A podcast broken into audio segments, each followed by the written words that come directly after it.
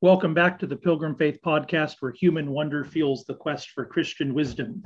Today is another episode with uh, just Dale and I. Uh, we're going to talk about a, a word. Uh, Dale threw this out to me the other day, and I'm going to I'm going to bring it up with him, and then we'll just have a conversation from that. But uh, Dale used the word uh, submission.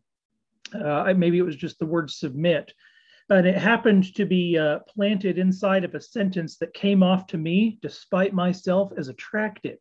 Uh, you know, when you when you hear the word submission, you know it's a it, it's a tricky word for we modern people, and of course, there's a lot of kind of obvious kind of pushback and reaction to that and uh, you know nevertheless you know most of us you go to church and oh boy it's the submission sermon you know that's the one you're you're you're you know you have to fight a lot of kind of native instincts as a yeah. as a as a modern contemporary person to uh to you know get in the right headspace for that and and very often rhetorically when people talk about this it's it's not put in a very attractive way or it's not it's not mm. particularly nuanced and is maybe maybe sometimes just driven by uh, uh, uh, you, know, you know, sort of fighting modern trends or something like that without its own sort of positive wisdom. But nevertheless, uh, here you are at your particular stage of life. Uh, uh, why has this been on your head? What's what's what is it about you know the theme of submission and the goodness of submission that's been sort of striking you? And maybe we'll jump from there. Yeah, yeah, it's interesting. I mean, I grew up in sort of uh, fundamentalist um, churches, uh, submission was always um, a sort, sort of like the heartbeat of the church dynamic um, and the family dynamic. So, uh, you know, I was a 90s kid. Um, mom and dad would talk about the word a lot. I heard it in sermons. And so I just sort of, through osmosis, uh, built this sort of architecture of what submission looks like and just, just sort of operated inside of that uh, building and with certain parameters. Um, and it's always one of those things that's like, uh, you know, kind of closes the air pipe down a little bit when you think about the implications of having to submit to anything, really. Right. Uh, but the Bible is clear that uh, God's law is a law of love and it's freeing. And I think uh, there was one of those gestalt shifts in the consciousness. Uh, we had our first day of uh, school on Monday. So the new school's up and running. Uh, and we did chapel in the morning, and I sort sort of located uh, the spiritual vibe for the day in Colossians chapter three, where Paul is telling um, slaves to obey their masters and work as unto the Lord and not as people pleasers. We're not looking for recognition from those in authority above us, but we uh, submit to them and we work diligently for God. Uh, and I talked about the goodness of authority um, authority, especially in the self expressive individualism waters we're all swimming with in North America, uh, means I'll respect the authority insofar as the authority respects me. Um, and there seems to be a tension, but I'm feeling less of the tension because I think I'm starting to understand a, a submission to authority in a more liberating way if that makes sense. I think mm-hmm. this is where our conversation went. It's a delight to submit, it's a delight to obey. And you really uh, go back to Exodus chapter 20, where God tells Israel um, in the fifth commandment obey your mother and father in the Lord so that it will go well with you in the land. Right. Uh, so there, the whole reason God is telling them to submit to an authority is so that they will prosper in Israel. Hmm. Um, and it really does need to be a, a, shift of like the frame, your framing of uh, submission and authority, uh, where you do it out of a delight for the thing that you have to submit to because you're going to receive a blessing if you do submit there. Yeah. Now, we can take this in a million different ways. Yeah, one of the one of the immediate things I might say is just that it's interesting when I'm hearing you talk to to recall I think so much of the so much of the conversation conversation around things like authority and submission, and this is somewhat understandable for fallen people, right? Uh, so much of the conversation is around when that goes wrong. In other yeah. words, let's look at you know what we're trying to do is kind of craft something that will avoid all the errors, and there really are mm-hmm. errors in, in all of those things. And yet, ultimately, that's that's an insufficient way to get at the thing itself. The sufficient way to get at the thing itself is actually to say, just what what are they as goods in themselves and why are they goods in themselves? And then and then what and then what is the threshold uh, you know uh, through which you can you know have an exception in participating in them? You know you know but they're even though they're they're your default so to speak.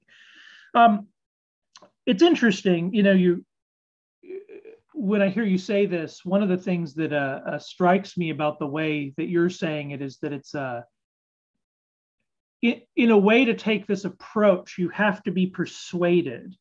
In other, in other words, to have this relationship to authority is not simply a matter of uh, kind of manipulating your will in a state of panic so you don't do the bad thing or something like that. Yes. In other it, it, that's not that's not really the idea.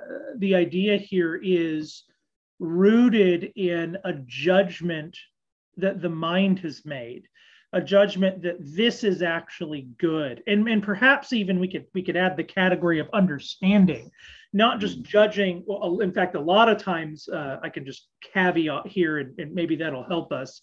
A lot of times people make the judgment submitting to authority is good but they don't have the understanding. In other words, they don't know the kind of insides of exactly what is good about it, how it's good, and therefore where we can say, no, you don't need to do that, or no, you totally should just just do this thing that you're being asked yeah. to do. You know, yes. uh, and it's that that level of understanding I think is especially especially lacking but also the area where uh, it can become especially especially beautiful if you if you inhabit what it is like and, and really the, the, the way it becomes beautiful for us ultimately is uh, is ultimately through submitting to christ and, and, yeah. and, being in a submission slave quite literally a slave relationship uh, that mm-hmm. is uh, fulfilling uh, uh, and is experienced by us as the actually the chief exercise of our freedom that is actually one of the real ironies is that it really is the, the christian as a judgment for their whole selves says i will follow this freely takes up the following of this one as my lord uh, and that act of submission is actually the freest and most rational and most sovereign act uh, yeah. that a human being i think ultimately makes um, yeah. and so the the the vision that we're talking about inv- mediated to human authorities then in a sense requires for virtue at least. Sometimes you just have to tell people what to do even if they don't yeah. want to do it. That really does exist sometimes. But at least for virtue for the sake of virtue uh, what this would involve is not just sort of like i just do the thing i just submit in the that as of it as it were. I just believe in submission against all the libs yeah, it's understanding yeah. the beauty of the thing itself and in, in mm. inhabiting mm. it uh, and then yes following what you are persuaded of uh, yeah and i think that's key so if you look at scripture and you do biblical theological meta narratives that tie all this the, the whole uh, library of books in the bible together uh, you could pick the temple which is a big one um, you could also pick uh, the new heavens and the new earth um, you know, sort of like sacra- you could pick sacraments, whatever, whatever, right? There's a million different ways you can parse out the meta narratives. But I think what you see uh, emerge as one of the meta narratives, anyway, is this idea of a wedding. So God marries a certain people, like we are called the bride of Christ in the New Testament. God divorces Israel in the Old Testament. We have all these illusions about, we've got the Song of Solomon uh, we've got all these illusions about the union with God in the context of marriage. Um, and God is in the business of wooing his bride. He really is in the project of making his beauty shine so bright that running away from the light, the, the, the utter transcendental big B beauty, uh, is only because of a hardened, darkened heart that can't stand how dark they are in contrast to the beauty. Their ugliness, they're the orcs, the ugliness, their own ugliness, as reflected in the light or seen more clearly in in in, uh, with the backdrop of God's beauty. Um, that's what that's what people are are fleeing from, uh, and that becomes pathological, right? You you you create all these different pathologies to cope uh, with the fact that God's beauty is in the butterfly and the bees and the oak tree and the and the sand on the shore and, and the horizon and a, and a setting sun and all of these things that are breaking into our consciousness and telling us that there's something beautiful out there and good and true. But God is nevertheless, my the point that I'm making, he's interested in wooing people. And that means that he's interested in convincing people of all that he is in a million different ways. That's right. God's wisdom. Right. And when you lean into that, I think when you really start to say, ah, I can see how beautiful God is and how good God is and how true God is because I'm looking around and I'm experiencing as an image bearer, using all the faculties that God has given me, I'm experiencing all that beauty yeah. and all that truth and all that goodness. Then, when we're convinced, we can talk to other people about that. So, to your point about understanding, it's I think a similar thing is like when you raise children. Both you and I have uh, kids. Yeah. We both have uh, our oldest son is uh, sons are similar in age. Um, when they're little and they pick up a fork and they're walking over towards the electrical outlet, you're like, no, you know, that's you're yeah. And that's it. I don't have to be like, listen, oh, you're actually right. going against the goodness and the truth and the beauty of yeah. the cosmos if you stick the yeah. thing in.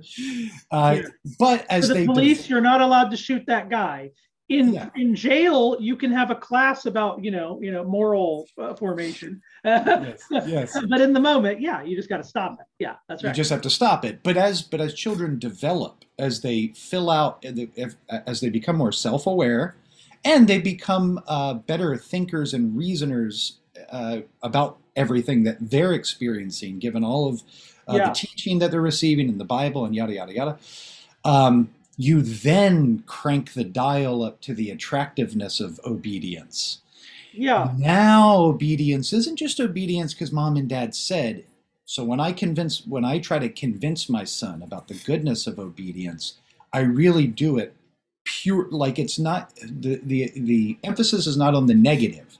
Like you were saying earlier, like don't do this because you'll die. It's like no, if you do this, if you do this, you are going to get manna from heaven dropped down by your he- your father uh, who's going to reward you because that's what he does for his children. If he takes care of the lilies in the field and they're pretty and he t- and he knows every sparrow that falls dead if he knows all the hairs on your head how well is he going to take care of you? So when you really do frame God in the context of a good father that is yeah. supremely attractive, then obedience is what you naturally it naturally flows yeah. to from your response. And this is like you just started this school, and this is very similar to the classical kind of the classical model of a developing mind is that at the grammar stage you're mostly in the judgment stage in other words we're just trying to get you to say that your catechism is just getting your brain to say that this is true. That's all. That two plus two is four. That's all. I just want you to memorize the formulas and make all the judgments. It's then in that that that dialectic stage that you are you you are you are trying to create more understanding through dialogue. And this is then not just an external reinforcement, but the attempt to sort of give uh, uh, to, to move in the Tao, the tradition of wisdom through dialogue. And then that final stage of, of real maturity uh, is when is when you creatively inflect through through your own rhetoric. when you creatively inflect through your own rhetoric, you give a new sounding to truth in some way and to beauty uh, through your own co-creativity with God. Uh, that's what you're being trained to do. And, and, at each stage, you have a different relationship to a word like submission. at that first stage, you know, you're the kid, obey mom and dad. You just got to do it because life will, the society will fall apart if you don't do. Oh, freaking mom and dad. Oh. You know, yeah, we've all been teenagers. We get the, uh, you know, we get the thing. But then, you know, the second stage, you know, as a teenager, maybe if you're lucky, uh, you know, you get some understanding of okay, I do. I my mind is beginning to see the reality that actually, you know, you you can actually see some teenagers sometimes come to the conclusion, really through dialogue. I've I've I've had conversations like this, you know, with my own children. Like if if your way were just given over to the world, you can help their mind trace the steps to see that would make the whole cosmos fall apart yeah. The only reason we're doing this is because we love you and you kind of begrudgingly you know your mind begrudgingly understands. But then there's the the active delight in, in deeper understanding and that's the that's actually the the thing that summons you in a sense. That that end goal is what summons you through through through the first two or at least or at least uh, for, for somebody for somebody seeking the truth. And, and it reminds me of you know the other thing i'd add here is that one way to frame the issue of authority and submission, or, or, really just the idea that human beings might have to submit to authority, to tradition, uh, that sort of thing. Um, I think is to is to say that we have perhaps as modern people really failed to remember, or we've forgotten just just how finite our actual knowledge is and our vantage point is. Like we really yeah. think we know things. We really think we've got a You know, all of us, whether whether yeah. whether it's like conservative reformed or what everybody is persuaded that they've they've got this system or that they've figured and, and there's there's just very little sense out there of what do I know? Like I'm just yeah. one dude in the sea of time, in the sea of civilization, in the sea of Christendom who am i to know and when you when you think of that one of the things that becomes clearer to me and that's been every human in history this is why the tradition is important because it's the hive mind as opposed to just your little puny life uh, yes. uh, which is nevertheless a, vantage point on the whole and uh, wonderful go be yourself any case in any case uh, yes. Uh, uh, one of the things that reinforced to me as i was thinking through it is how fitting it is that God has made the Bible a, a universal book mm. uh, that that does not just speak to its own times, but is intended in His superintending providence to reach and to speak into all times. Just as the one event of Christ, the one person of Christ, is the man, the center of history, which gathers together all the epochs and all the moments into into its its synthesis, as it were. Uh, you know the bible is the book of books.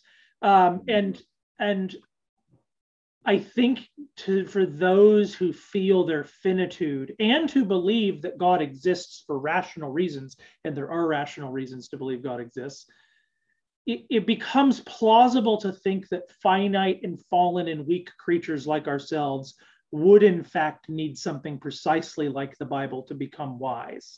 Mm-hmm. um, and, and and, and there's nothing else you can say to that except to you know you read the bible. My people perish for lack of knowledge. The level of agitation you read in its pages for wisdom. And then you go to socrates and he's burning like just burning with the desire to know. And all he's frustrated with is walking around and seeing all these people who claim to know. And all he can persuade to them is, is no you don't. You think yes. grasp the thing deeply but you're just grasping at the, the ephemeral margins of things yeah. and, and scripture you feel the same agitation in scripture and that both in the philosophical tradition as drew johnson points out all of these guys thought that they had divine revelation yeah. but but similarly the wisdom of solomon and in the, the, the, heritage of moses it really is divine illumination the, the I feel the necessity of it and when i think and, and it makes sense out of the word submission more to me because part of what is latent in the idea and in the wisdom of the notion of submission is that human beings are a collective organism that know collectively and that submitting to authority to your parents to the magistrate is to, to is to give deference to uh, uh, uh, is to, in principle, uh, give deference to where wisdom in the human algorithm gathers and to reinforce those joints. And that's a good thing. Yeah. And in some inconvenient submission where you're not being forced to sin, but you're it's just annoying. some yeah. inconvenient or or you know, again, there's places where you're enabling people to abuse you and you should never do that. But like mm-hmm. but but the, but uh, uh, uh, uh there are the annoying going through with the annoying in a sense is to is for the reinforcement of the structure itself yeah. you know i was gonna yeah, yeah, i think it's so funny that you brought up socrates so i'm reading uh, Markos book right now um, oh what's the title of it i'm so bad with titles joe from plato to christ yes from plato to christ yep that's the name yep. of the book Yep. And we're going to be interviewing him soon, Lord willing. Uh, next Friday. Yep. Yes. But he talks about how Socrates' dialogues basically end with no resolution.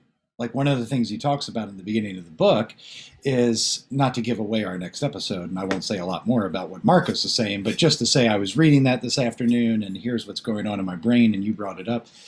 But Socrates really was frustrated that you've got all these people walking around on the polis that, you know, you ask them, hey, what's justice? And they're like, they give you, they give an example. And he's like, Yeah, but what is justice? Like, what are you saying when you give me the example? And he's just like frustrating these people um, because Socrates was, I, I believe, and I'm no student of Socrates. I'm no historian. I don't, uh, you know, I don't know. I'm not the most adept at telling you the historiography of philosophy, but it seems like uh, what Socrates was concerned about was that everybody is just sort of certain all the time. Um, now, you can't go through life in this constant sort of disjointed, um, scatterbrained, panicky, I don't know anything and I have to just, you know, admit that I don't know anything about anything because then you just die. Yeah. Uh, you, you don't make a move. Right. Um, I, I think that part judgments. Yeah. Yeah. And you need to make judgments. Yep. And that's what I wanted to ask you about. So we're talking about uh, submission, and we're talking about the idea that uh, your relationship to submission changes when the authority that you must submit to becomes attractive rather than stifling. Uh, ultimately, that's God. But then, if yeah. you see God as establishing these lower delegated forms of authority, then submission to them, you should be convinced on the basis of attraction as well and persuasion. Yeah. So, Joe, we live in 2021. It is the current year, brother. Yeah, the year of our Lord. yes, right. And and and we've got uh, you know COVID. We've got LGBTQ plus stuff. We've got uh, just the whole litany of the laundry list of things yeah. that are melting and falling apart. So, social fabric is fraying. Trust systems are broken. No one likes anyone anymore. Um, if we're trying to go out and tell the purple haired, shout your abortion t shirt wearing LGBTQ plus advocate that they need to submit to Christ for the salvation of their soul. And for the listening audience, this is something that Joe and I spoke about last uh, spoke about last night for several hours. How do you evaluate, given our judgments, right? So you and I are making judgments, mm-hmm. and when you walk into a room that's full of people that are on the other end of the things that we believe, um, how do you determine where your energies are best spent magnifying the truth and goodness and beauty of Christ. Because in my thinking, and you've been very helpful to me on this front, I don't think that a lot of it can be done in our current context. In other words, I think I've mentioned this before on the program. I view our conscience as a sort of insurance agent given all of our lived experiences up until the time we find ourselves at this exact moment, what we're doing is collect us unconsciously or maybe subconsciously collectively gathering all of those experiences in one coherent framework of judgment in which we uh, quickly try to locate uh, at people that are going to be more for us and people that are going to be more against us. Uh, because if we get into um, a relationship with people that could harm us, well, that could cost us uh, push, pushed to its uh, a logical conclusion. That could re- literally cost us our lives. So yeah. you must make judgments in the moment, and you must pick up the little cues and all the subtle uh, text that you're reading with all of your experience and all of your judgments that are firing off at a million miles an hour. And how do you do that when that person over there seems to hate everything you how do you talk about submitting to Christ for the redemption of your soul when it seems like what if I say that that person over there is going to destroy me? Yeah. I'm going to lose my job. I'm going to get in trouble on the. I'm going to be a pariah. It, I'll turn into a meme. I'm going to end up on right. YouTube, TikTok. Yeah, you're very memeable, Dale. Uh, I think. yes. Uh, yes. Uh, uh, maybe I should make a meme out of you and get ahead of the curve. Uh, uh, um, that's a good question. Um, so I don't think there's a there's a couple of things that can be said in principle, but there some of the answer to that question is actually not something that's formula formula turnable. There's no formula, yeah. In other words, like so much of this just has to do with the actual providence of your life. Who are your hmm. people? Mm. So you're going to be interacting with more people like you described. If that just happens to be in the, the providential slice of your life where you are, so, you know, Christians, you know, conservative Christians who live in New York City or live in the Bay Area or something like that, right? They have to, they're just, you're just going to have to deal with people like that and not get triggered to live there. And, and yeah. those are the people God, in some sense, is obviously calling to figure out how to have precisely that exchange in the way that is maximally uh, uh, reflective of the heart of God toward that person. But here's here's something I'd say in principle that I think isn't often applied to this at the end of the day, all that is really required for persuasion to work is openness of soul of some sort. And I don't think that openness of soul is either a virtue that we possess in any particularly great quantity or one that we can predict where it exists on any other side, however you frame other side. I mean, I've been to Presbyterian church. Uh, yes. Openness of soul is not exactly our greatest virtue, though we have our virtues. Uh, it's yes. you know, there's great openness of soul there as well. It's just there's plenty of people who are just as grumpy as whatever, and it's the same thing. I think you know if I if I found a pile of you know antifa people or something like that. I've had friends antifa i talk to people who are very sympathetic to antifa sometimes. Like it's the same distribution of actual openness of soul very often. Like there's a lot of ideologues 90% of the people you hear the word submission it's over. But there is that one guy there's those two guys there's those five guys. And i think what what the rhetorical goal needs to be in, in, inflected through divine providence. Who are the faces that i'm actually encountering? And i really think that's at the end of the day all it is. Yeah. Everybody just has to deal with the faces in front of them. That's the strategy. That's your calling. That's where the vocation actually comes in. And what i want to say about that you know when you're actually just when we get all the way down to we're just dealing with the faces in front of us I think we deeply underestimate how much how much the modern the modern moral system and modernity uh, and the justice wars and all of that has have left a group of our peers spiritually starving in ways that we cannot imagine. Yeah. And what we need to see is not just a bunch of enemies, but actually potential refugees where if you throw a bait out in the water and it might be it might be the word submission. It might be actually that triggery of a word but inflected in a way that, that that speaks to something in their soul that they can't not have. And so here's the thing, like you you you this is this is why I think the rhetoric of Jordan Peterson actually in some ways is so powerful because he can speak about the trigger terms, but he speaks of them, I think, wrapped in a kind of dignity that is very difficult for the animal to not yeah. be attracted to. And the animal, you know, that that kind of spiritual animal, you know, mix or whatever you however you want to describe that, is just part of the image of God. You know, so for instance, um, you know, the right, you know, tends to emphasize home, tends to emphasize the local, it tends to emphasize the tends to emphasize the hearth, blood, uh, you know, all that kind of thing. Those appeals are meaningful. They just are. Yeah. Uh, and, and you can say them to everybody, in fact. And in fact, it's funny where, you know, what do you think, you know, when people are, you know, bougie, you know, upper middle class lefties, what do they do but go find a home where they're with a bunch of people who are just like them and can make their neighborhood just the way they want it because they yes. feel the same thing. They have the same drives. Uh, they yeah. want their family to be just like it is, and they make their kitchen just the way they want it because they're people. yes. And yes. I guess what I'm trying to say is, is like submission. There's something in the human.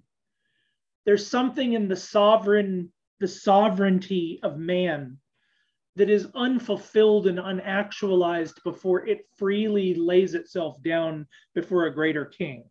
Yeah. And I think that that can be precision targeted into the heart of man, not like like it's gonna work or something. Not this isn't a formula but but it's but it's assuming that there's a thing there and then to say you know just like a you know ratatouille right? A chef can come from anywhere. Uh, yeah. openness of soul is wherever it is. It's wherever the spirit moves when you throw that spear of that word but it's it's not just throwing facts. It's it's it's it's it, it's communicating a thing. yeah, it's communicating a reality. Uh, uh, yeah, and and and it takes, I think, Joe, it takes an intentional. Brother, here's the thing. When we talk about this sort of thing, like how do we do Christianity and modernity, is really what we're talking about. Uh, it really does come down to dealing with the person as the person divorced from whatever you tend to code them as because of everything that you're shaped by to read that person the way that we're taught to read that person. That person uh, is a part uh, is is a person that has been given equally uh, the commission to take dominion of the world, right, and to fill it with image bearers of God. They're fellow kings. They're co-rulers, literally. Co-rulers. Co-rulers. Literally, and I think part of the art of being a Christian in the modern age is being able to look at a person and go, ah, I think I see something there that probably relates to this and this and this and this. And that is most likely on a probability scale what's contributing, at least in part, to why they're, why they're manifesting certain behaviors and pathologies and the way, the way that they dress in public. And like they they are trying to uh, do something. I mean, my mind is going, so I'm just going to jump over to what I wanted to say. Yeah. Uh, but like uh, Aristotle's ethics, every thought, action, and inquiry is aimed at some good. First sentence in in uh, the ethics. That uh, statement is so meaningful uh, because when you really do understand, Tom Holland's picked up on this. You mentioned Jordan Peterson. I think that uh, Jung was sort of getting at this too with his emphasis on myths and stories, and uh, Campbell sort of picked up the mantle. But I think that all of them are in cons- uh, in a conversation saying the same thing that Jesus actually said, uh, which is that, and Paul says it in Acts chapter 17 before he gives his statement at the Areopagus about the unknown God, he talks about how people are groping around in the dark, trying to find something that's true. The, right. the, the nature of man does go towards that which created it. How could it not? That's the question. Yeah. How could yeah, it not try to grope? Well, so let me just wrap that up. Yeah, yeah, go ahead. So, what I'm saying is, if we really, really believe that, if we believe what Paul said in Acts, if we believe that Aristotle was onto something, if we believe that there is this meta narrative that that weaves us all together in one storyline and it's only because of God's creative act then the art of Christianity in the modern age is to tap into the thing that they're injecting into their own narrative that's preventing them from embracing the beauty of the one meta narrative right. and then and then surgically removing those splinters in their mind and in their soul to liberate them from slavery yeah. to the kingdom of darkness. Like if that's the move well then that's that's that's great. Uh, this is what we should be about yeah there's a misunderstanding of total depravity you know so you know the doctrine of total depravity which you and i confess which is that really yes. I'm, I'm, just saying it off the fly here but you know that that all man comprehensively uh, is, is is is is is dead in trespasses and sins and unable to respond in a redemptive way to God and to have faith in Christ apart from the work of the Holy Spirit. And it doesn't mean that man is as evil as he possibly could be all the time. We believe in the prevention of common grace and all that sort of thing. But one of the one of the misunderstandings of the doctrine of total depravity that can occur is to sort of say a fallen man doesn't desire God at all. There's a there's a way in which that's true of the person in terms of their conscious, you know, fully self-conscious uh, directedness toward God. That's not, though, to say that their nature doesn't scream out for God. That's Precisely. the real distinction. Is the nature is still agitating for God because it's made for God. And uh, my my former associate pastor John Berger uh, once gave the analogy. I think it was helpful. Is I think he was paintballing one time and. Uh, uh, uh, was running around and and just shooting, you know, well, shooting paintballs, I guess, but he he suddenly realized he had not taken a drink of water for a very long time, a dangerously long time. And he couldn't move anymore. He got up to like go shoot a paintball, and his body just gave out mm. because his body was thirsty. His body is agitating for water. And we're the same. We're doing all of our things, but our soul, the soul of even the sinner, is dying yeah. to be filled with God and this is that's you know that's the the the relief of the gospel. And this is this is one of the one of the things we talk about relatively frequently i think uh, in our in our conversations. And uh, and i think is especially relevant here when we talk about something like submission and our relationship to it as a as a category and our sense of its you know its its goodness. Um, is that the the reason the reason persuasion of the truth the reason persuasion of a category like this following freely in other words the reason that is so crucial uh, is because merely deciding apart from understanding uh, or or mm. or let me say that differently thinking that it's mere enough to decide apart from understanding actually puts you at great risk because what you really do want to see, what you really are trying to seek is a kind of, you are trying to seek certainty. You are actually yeah. trying to seek, you are actually trying to seek confidence and understanding. But so one of the things we've said here on the program before is that certainty apart from pilgrimage is kind of the definition of cult.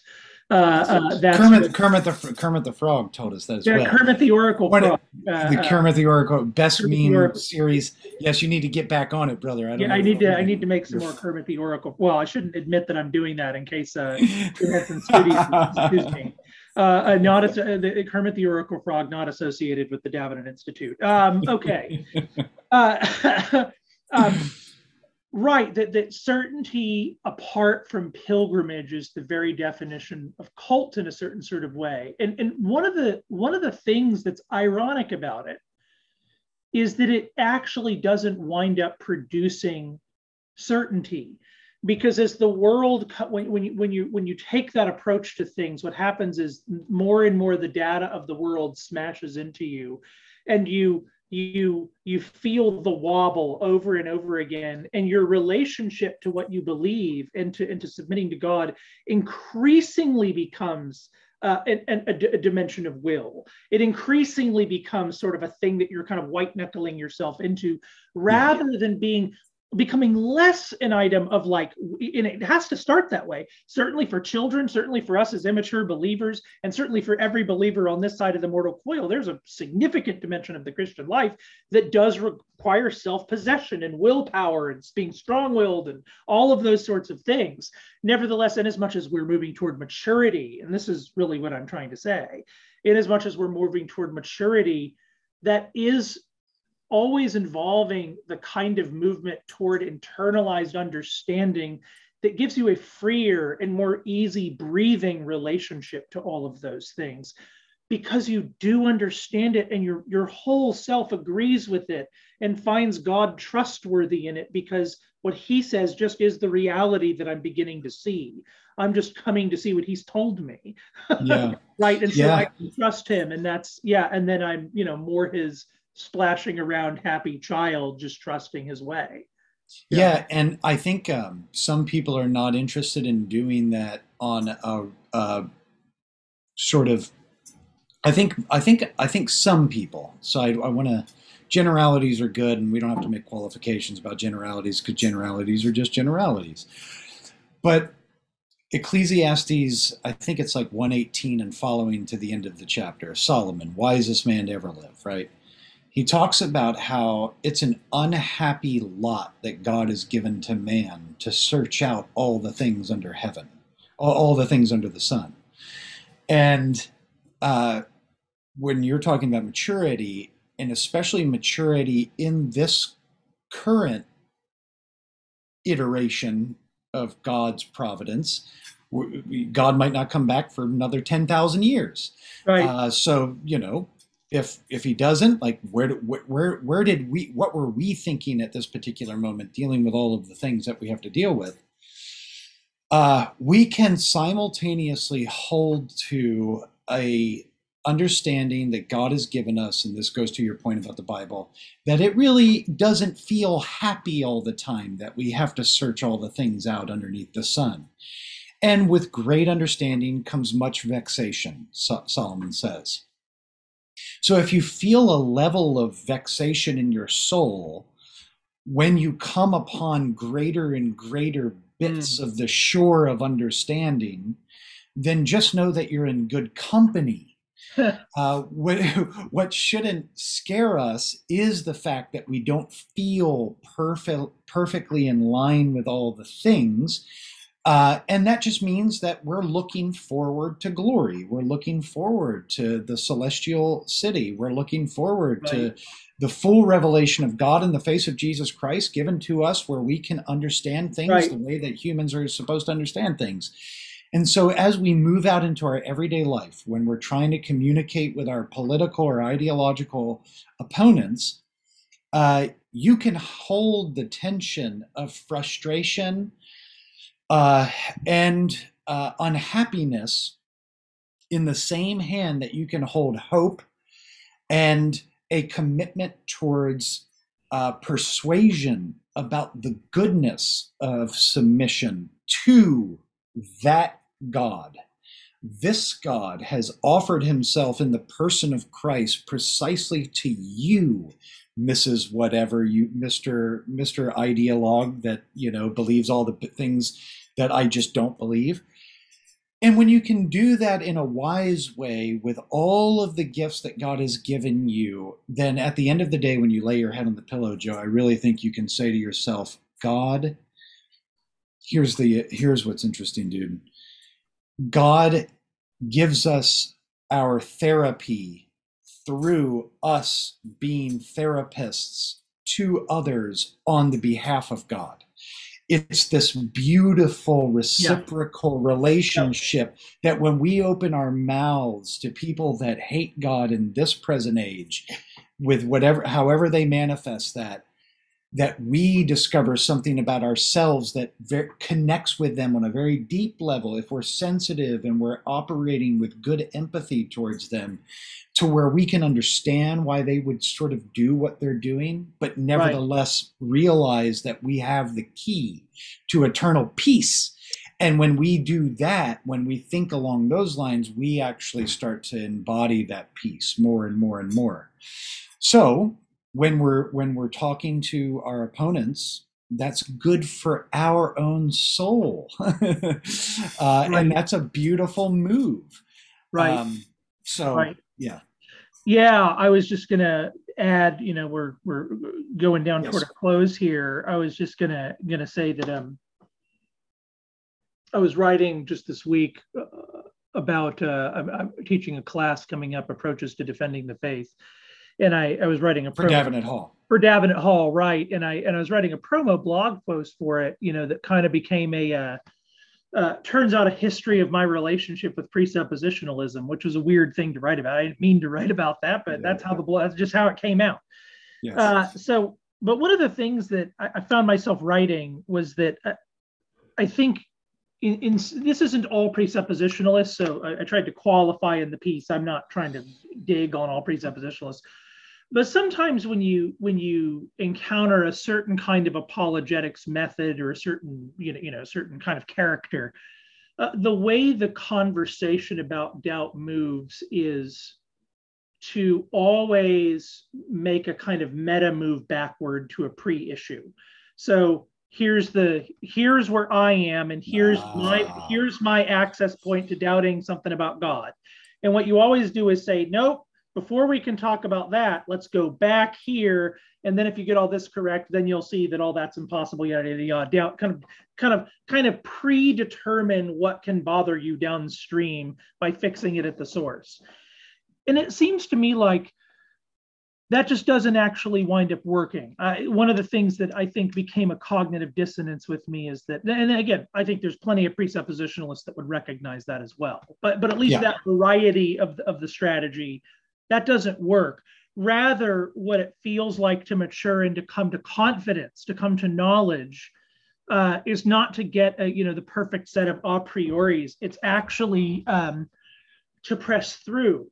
It's actually not to go backwards. It's to move forward. Here's the thing that's bothering me. It's to press into the thing that's bothering you, and to go there prayerfully. Uh, you know, I think one of the one of the things that's nice I have to say about being 39 versus 21 uh, is that I've, sp- I've spent a lot of years doubting. I've spent a lot of years wondering about things, and I've spent a lot of years worried that if I go ask this question, I'm going to go off the deep end. But I have been able to say at each moment, Jesus be with me and preserve me from error and help help my help me see you and not be misguided. And I've seen him do that now for oh, 25 years.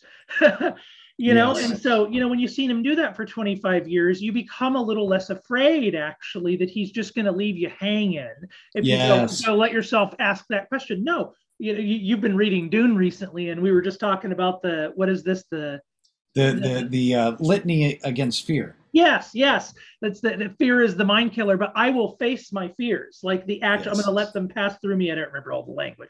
Yes. We're being nerds right now. Uh, yes. But uh, uh, but uh, uh, uh, you, you quoted it to me the other day, and I quite appreciated it. But exactly, it is actually found in taking Jesus through that kind of intellectual valley of the shadow of death, as it were, mm-hmm. and seeing that He is faithful to preserve you there and to send you people uh, to, to actively seek out the people who can help you in this world. Um, and I think when you when you when you take that approach, what you find is to go back to something you asked earlier. What you find is you aren't actually just adrift in the world where you don't actually, you know, always learning and never coming to a knowledge of the truth. You, what what you find is that you actually grow in real confidence yeah. there are there are certain questions that you don't find yourself going back to as often in kind of OCD. Let me check my answer fashion because you you've internalized it more deeply because you understand more deeply, uh, and so you actually do come to concrete knowing. Uh, that's firm and delicious and wonderful. yes, and and it's an appreciation of the beauty and yes. the good and the true. Yeah, and and that's I think all we're trying to say. Uh, submission to God comes through persuasion of the goodness of God. Yes. Uh, that God is for us and He's not against us. He's not a mean, grumpy old man with a big white beard tapping his toe on the clouds with his arms fixed, sort of going, right. now, now, now.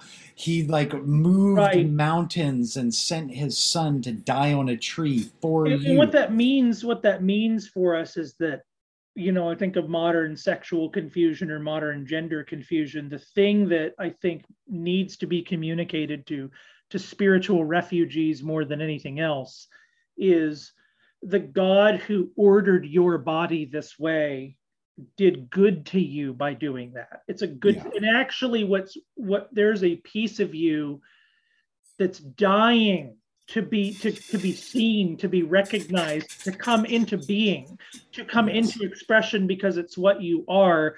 And that is sheerly of the goodness of god. Um, and so and then so is authority so are parents so is that we have this relationship to parents so is that we have to sometimes annoyingly say okay when dad says do this thing that's kind of annoying all of that is part of an algorithm that's that's that's beautiful. And again there's all the questions about what do you do on the margin cases but but that's actually not as important as just shoving people's face i think at this point. We shouldn't give all the talking space to what do we do with the exceptions.